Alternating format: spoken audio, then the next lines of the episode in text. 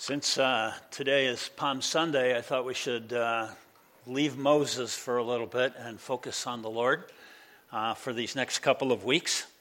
And uh, as you well know, Palm Sunday begins the week that uh, leads Jesus all the way to the cross, and uh, beyond that to Easter Sunday and the resurrection. And I want to suggest to you this morning, as you think with me together from the scriptures, that the biblical account of Palm Sunday uh, seems almost to be bipolar, seems almost to have two entirely different pictures going on at the same time. Um, in Matthew chapter 21, uh, we read about the triumphal entry of Jesus, you know, on the back of a donkey. And in uh, verses 8 to 10, in uh, chapter 21, Here's what the Bible says uh, Most of the crowd spread their cloaks on the road, and others cut branches from the trees and spread them on the road, and the crowds went before him. Uh, and that followed him were shouting, Hosanna to the Son of David. David was Israel's most popular king. And, uh, you know, the promise was made to David that someday there would be a king like him in Israel. And uh, the followers of Jesus thought that this was going to be the time that that was going to happen.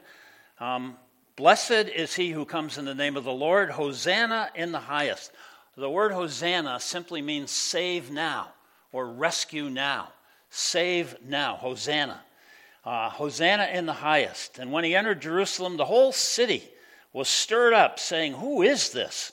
And the crowd said, This is the prophet Jesus from Nazareth of Galilee.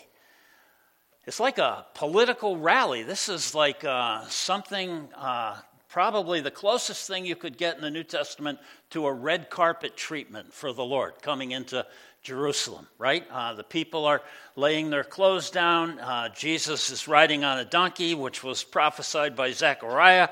And um, people are shouting, you know, it's kind of like a parade, it's like a party atmosphere. Jesus is coming, and those of his followers, you know, uh, were saying, you know, that he's going to become king, he's going to overthrow the Romans, uh, and he's going to bring peace to our lives. He's going to bring peace to our lives. It's uh, Passover time, and so most of the commentators say up to a million people were probably in Jerusalem. So, man, if you're going to overthrow the Romans, this would be the time to do it. We've got the manpower here, and, uh, you know, everybody's excited, and it's just like, I, I, liken it to like a political rally, okay? However, in, um, well, in, in Luke 19, in Luke's account of the same uh, event, in Luke chapter 19 and verses 37 and 38, we read sort of similar things. Uh, as he was drawing near, Already on the way down the Mount of Olives, the whole multitude of his disciples began to rejoice and praise God with a loud voice for all the mighty works that they had seen, saying, Blessed is the King, the King, who comes in the name of the Lord. Peace in heaven and glory in the highest. And some of the Pharisees in the crowd, you know, uh, teacher, rebuke your disciples. He said, I tell you, you know, if these disciples keep quiet, uh, the rocks are going to cry out, okay? And so, similar kind of uh, event, uh, similar event, uh, similar description as uh, Luke describes it and uh, calls him the king and so forth. But I want to suggest to you that the people are thinking on a purely uh, human level. And so, on the one hand, you know, the people are thinking, you know, this is it, right? But look at Jesus, next verse, verse 41. And when he drew near, and saw the city, he wept.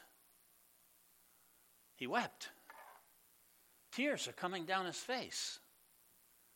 What's going on? Here's all the people. They're all excited. And here's Jesus, and he's crying.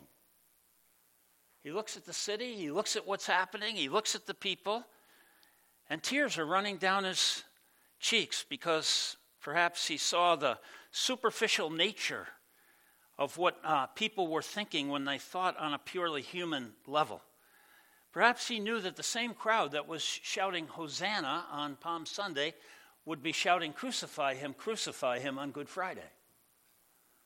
Perhaps Jesus could see uh, that uh, people were missing the event. And, and, and look what he says. It says, when, when he drew near and he saw the city, he started to cry. He wept over it. And then he said this Would that you, even you, had known on this day the things that make for peace. Oh, if my people only understood what makes for peace. And Jesus knows what makes for peace. But of course, the people thought that you could achieve peace in our lives through political means and so forth. But I would suggest to you that uh, peace, real peace, starts in our lives when we have peace with God. And until we have peace with God, we'll never find the peace that God meant for us to live with uh, here in this life. And so Jesus says, Oh, if only you people understood what makes for real peace in people's lives. And in John uh, 14, Jesus put it like this in 27th verse. He said, Peace I leave with you, my peace I give to you. Not as the world do I give it to you. Let not your hearts be troubled, neither let them be afraid. The peace that God gives to us is different than any kind of peace the world could offer. It's a peace that starts on the inside and works its way out. Doesn't start with outside circumstances and work its way into us to give us peace, but it starts on the inside. It starts in a relationship with God. God's peace is so different from the world's peace, and God's peace is more powerful uh, than our circumstances, right? Um, John, 1 John 4, you know, uh, the Bible says, Greater is he that's in you than he that's in the world. Satan is called the small g, God of this world. Greater is he that's in you, the Holy Spirit, the Spirit of God. Greater is he that's in you than he that's in the world. There is a, a kind of peace that God gives us that's different from the world's peace. And God's peace actually goes beyond our understanding. It's more powerful than our reason, and it's more lasting. It becomes a lifestyle. It doesn't come and go, uh, it runs deep, and it works from the inside out. And God's peace is available to anyone. God's peace is available to anyone who will trust Him to give it to us. It's not for a certain personality type, it's not for a certain economic bracket. If only you knew, Jesus says on Palm Sunday, if only you knew the things that make for peace. And here's all the people thinking that we're finally going to get peace and we're going to bring it about uh, politically and so forth. The peace that God gives is so different. It's not political, it's spiritual. God has a plan, and his plan includes every single one of us, right? And his plan was announced to Abraham thousands of years ago when God said, Through you, I'm going to bless all the families, all the ethne, all the ethnicities of the world, all the families of the earth. That's God's plan. He wants to bless people. He wants them to live abundantly. And so, all that to say, you know, the people are in one place on Palm Sunday and Jesus is in another place. It's almost, if you will, bipolar. So I wonder if Palm Sunday in 2023 is a whole lot different. I wonder if people aren't still wishing that, you know, somehow I could use Jesus to accomplish what I want in this life and in this world. I wonder if people aren't trying to figure out how I can use Jesus to politically advance my cause. And I wonder if Jesus isn't still shedding a tear over the condition of people's hearts in the world today. Oh, if only you knew the things that make for peace. If only you understood that I came into the world to make peace between God and you. If only you understood the things that make for real peace. So, one of the names that's ascribed to Jesus is Man of Sorrows. Man of Sorrows. You might remember this. It was a very painful, uh, I want to suggest to you, for Jesus to accomplish his part of God's plan uh, through this week. Uh, sorrow, the word sorrow, is uh, just means sadness because of loss. Sadness because of loss, or anguish even because of loss. That's what it is to be sorrow. And, and Jesus was a man of sorrows. He's described that way by uh, his Father in heaven. Uh, and I think Jesus had many things to be sorrowful over. Uh, you might remember, of course, that he was rejected. Um, he was rejected by uh, John chapter 1 and verse 11 says he came to his own and his own received him not. He was Jewish, and he came to his own people, and his own nation ended up rejecting him uh, by the end of the week. Sorrow. All along, he had the frustration of being misunderstood.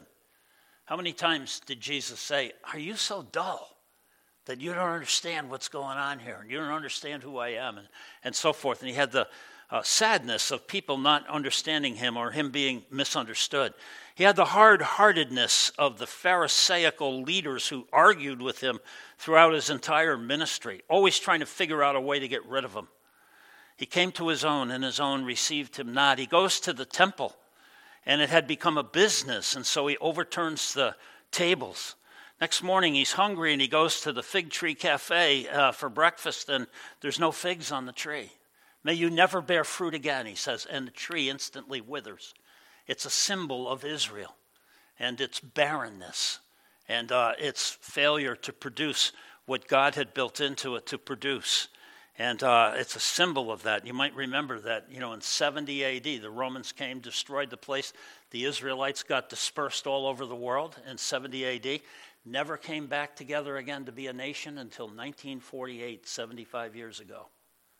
I think what happened in 1948 was a miracle of biblical proportions you know, and uh, prophesied in the scriptures. The people are gathering together, and there's uh, much more to come according to the scriptures. But Jesus, a man of sorrow. Then there's uh, Judas. You ever been betrayed by a friend? That really hurts, doesn't it? Sorrow, sadness. Judas betrays Jesus, one of his, one of the twelve, right, uh, for money, and he does it with a kiss man of sorrows, Judas. And uh, not only uh, Judas, but then there's uh, Peter, his closest friend, probably on earth, uh, three times. No, I, I don't know him. I don't know him at all. He's not my friend. Three times. Judas, uh, uh, Peter denies knowing Jesus. And then there's, uh, you know, the rest of the disciples who all abandon him. There's the trials that embarrass him. There's the beatdowns, the crown of thorns, the robe that mock him. And for the first time in all of eternity, the Father is going to turn his back on his Son.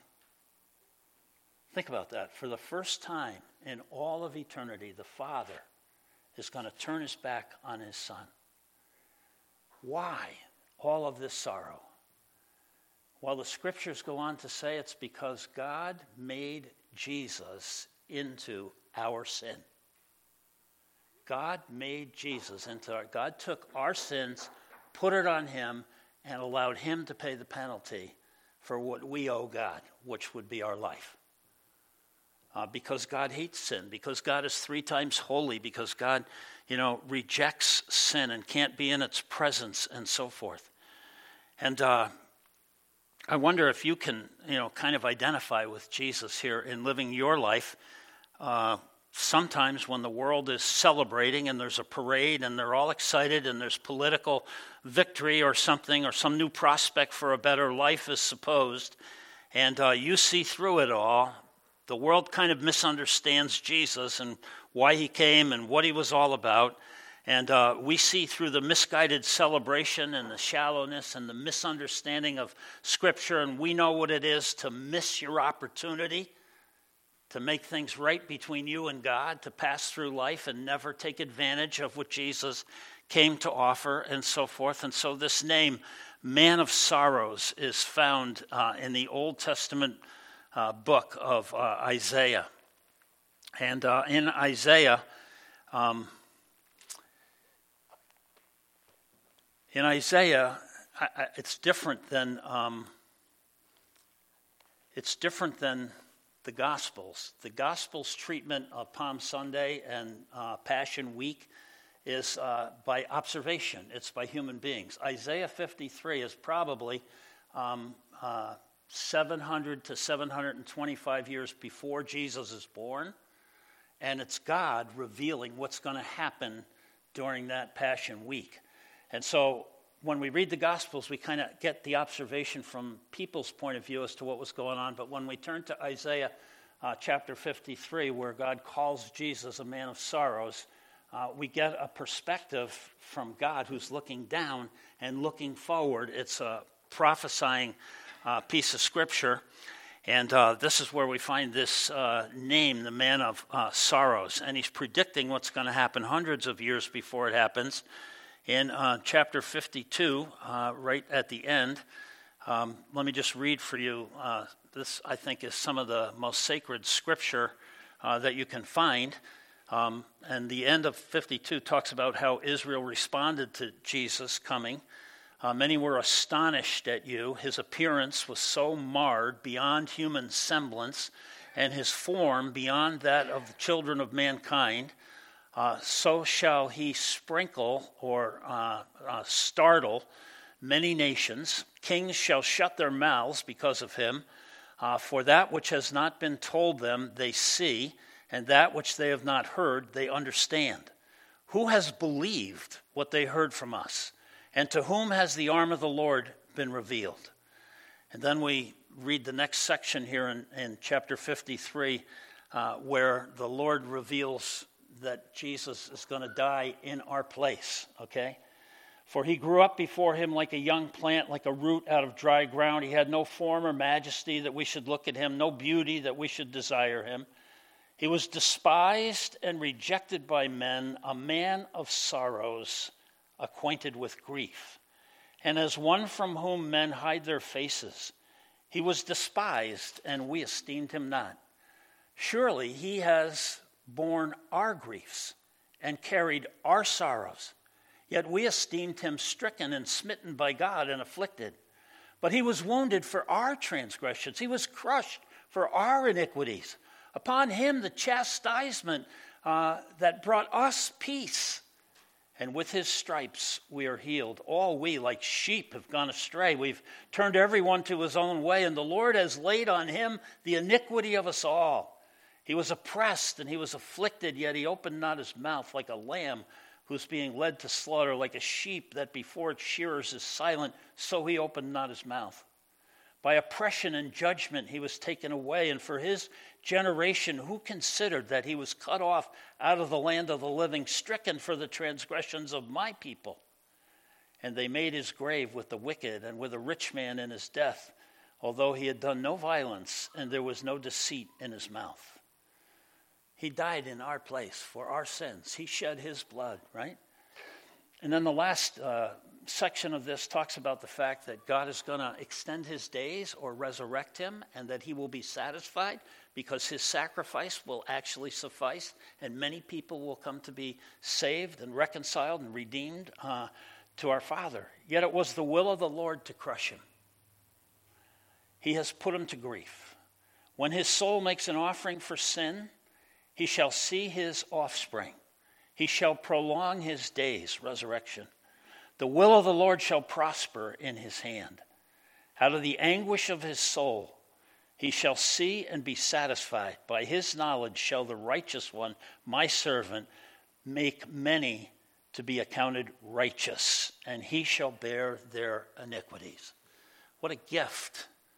What a gift God has given us in Jesus.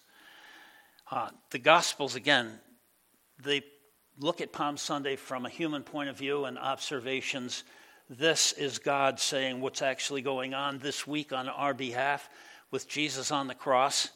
And, uh, you know, this is so accurate and it's so obviously about Jesus that many Jewish Bibles, which is basically our Old Testament, do not print Isaiah 53 in their Bibles.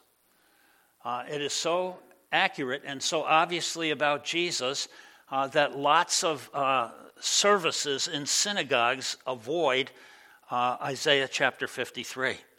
And if we want to know what's happening from God's perspective, what's going on in Jesus' heart, we turn to this passage in the Old Testament and we gain some insight and some sensitivity. And here we read that Jesus was a man of sorrows, sadness, acquainted with grief, frustrated. Uh, the grief that Jesus, uh, the sorrows that Jesus experienced during his uh, lifetime, and especially during Passion Week, uh, seemed to come uh, to a um, uh, kind of a conclusion or kind of a crescendo, if you will, in the Garden of Gethsemane in Matthew chapter 26 and verse 36.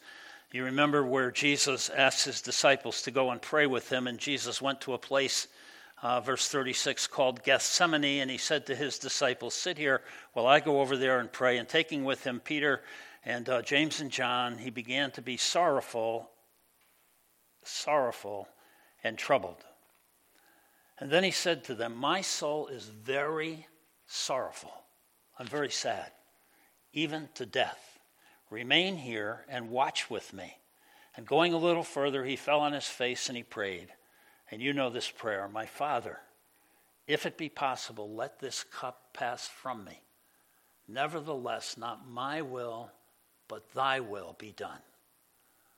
And we read in Isaiah 53, it, it, Jesus knew what the will of the Father was. It was the will of the Father to crush him in our place so that he could turn to us and never have to crush us. And Jesus knew what the will of the Father was. Um, let this cup pass from me. The word uh, cup is uh, uh, often used as a symbol or uh, a way of expressing God's anger, God's wrath. Um, for example, and uh, just quickly, Jeremiah chapter 25 Thus the Lord God of Israel said to me, said to Jeremiah, Take from my hand this cup of the wine of wrath, and make all nations to whom I send you drink it. They shall drink and stagger and be crazed because of the sword that I am sending among them. The cup was always uh, an expression of God's wrath or God's judgment uh, on people. And so Jesus prays for this cup, this uh, man of sorrows who knows he's about to uh, become the sins of the whole world 2 corinthians 5.21 um, uh, jesus says if there's some way that we could not it's not like jesus is a masochist you know and he's just waiting to die and can't wait for you know uh, to be crucified in this way not at all if there was some other way if there was some other way to be reconciled with god if there was just some other way where we could all be good enough to make it with God, if God could just, you know, kind of look the other way and compromise his holiness, if there was some other way. And Jesus says, Nevertheless, I know there's no other way. And this is the way that you've ordained since the beginning of time. And yet Jesus says, you know, nevertheless, not my will, but yours be done. And so he goes to the cross. He knows it's God's will uh, that he bear the sins of the whole world. And so, Jesus, this man of sorrows, the only perfect man to ever live, uh, the one who was the promised Messiah to the uh, Jewish people, God's treasured possession, uh, comes to his own, and his own receive him not. And it fills him with sorrow. And the people uh, refused to acknowledge their true condition and their need for a Savior. Um, they refused to acknowledge the new covenant that God had revealed through his prophets in the Old Testament. And uh, in Matthew's gospel, uh, Jesus' response after Palm Sunday in, in uh, Matthew chapter 23 and verse 37 and 38, uh, again, here's Jesus talking after Palm Sunday. Uh, o Jerusalem, Jerusalem, the city that kills the prophets and stones those who are sent to it. How often I would have gathered your children together like a hen gathers uh, her brood under her wings, but you would not. You would not. See, your house is left to you desolate. For I tell you, you will not see me again until you say, Blessed is he who comes in the name of the Lord. Bad news is the people wouldn't deal with Jesus in the way that he came to deal with them. Good news is he's coming back. Good news is there's a second chance. Good news is there's a second uh, coming of Jesus, right? And Jesus says, You're not going to see me again until you're ready to say, Blessed is he who comes in the name of the Lord. There's going to be a, um, a second coming of Jesus into the city of Jerusalem. Uh, Ezekiel 44 says that Jesus will come through the eastern gate, the eastern gate of uh, Jerusalem's opposite the Mount of Olives, and it's all boarded up right now. It's all c- cemented. There is no gate there. And uh, yet, the Bible says that when Jesus comes, he's going to come back to the Mount of Olives where he left from, and he's going to walk across the Kidron Valley and up the hill to that gate, and that gate is going to collapse. I think maybe Psalm 24 talks about that. And uh, Jesus is going to enter the city again. There's going to be a second Palm Sunday, if you will. Only this time it's going to be different. And uh, here's what the Bible says is going to happen this time when Jesus comes back to the Jewish people Zechariah uh, chapter 12. And I will pour out on the house of David and the inhabitants of Jerusalem a spirit of grace. Remember, the Bible says Moses, you know, the law came by Moses, grace and truth come by Jesus. The law comes by Moses, grace and truth comes by Jesus. I will pour out a spirit of grace and pleas for mercy, so that when they look on me, on him whom they have pierced, they shall mourn for him as one mourns for an only child, and weep bitterly over him as one weeps over a firstborn. On that day, the mourning in Jerusalem will be as great as the mourning for Hadad Rimmon in the plain of Megiddo. The land shall mourn each family by itself, the family of the house of David by itself, and the wives of themselves on that day, there shall be a fountain opened up for the house of David and the inhabitants of Jerusalem to cleanse from sin and uncleanness. The Lord is coming back. And when he does, all of Israel, the remnant of Israel, will recognize him for who he is. They will recognize that it's the one that they pierced. They will mourn, they will repent, uh, they will be saved by the grace of God and uh, they will be restored. It'll be a great day. There is a fountain filled with blood drawn from Emmanuel's veins, and sinners plunged beneath that flood lose all their guilty stains. What a great uh, day to look forward to. And uh, uh um, if you want to learn a little bit more about why this happened and how you, uh, how a lot of this happened, for us and each one of us individually and together collectively. Romans chapter 11, the Apostle Paul says, Listen, Israel fell so that we could be included in the grace and the blessings of God. Israel missed its opportunity.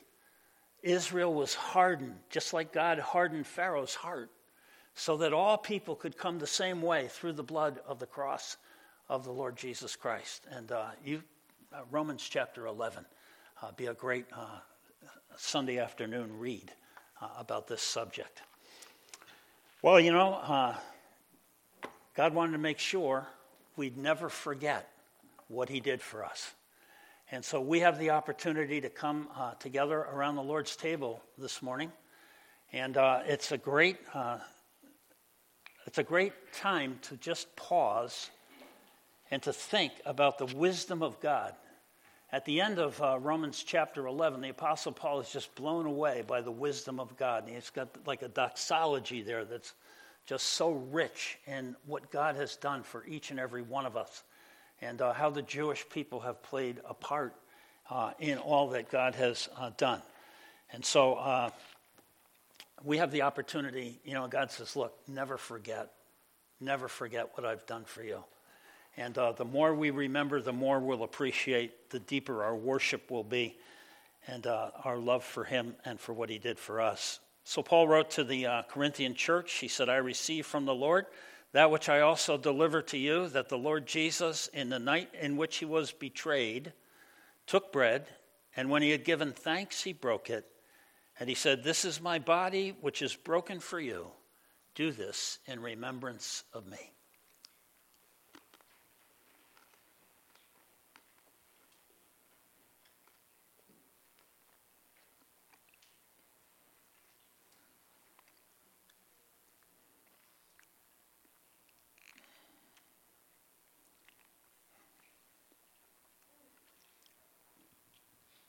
In the same way, after that Last Supper, Jesus said, This is the new covenant, the new covenant in my blood. Do it as often as you drink it in remembrance of me.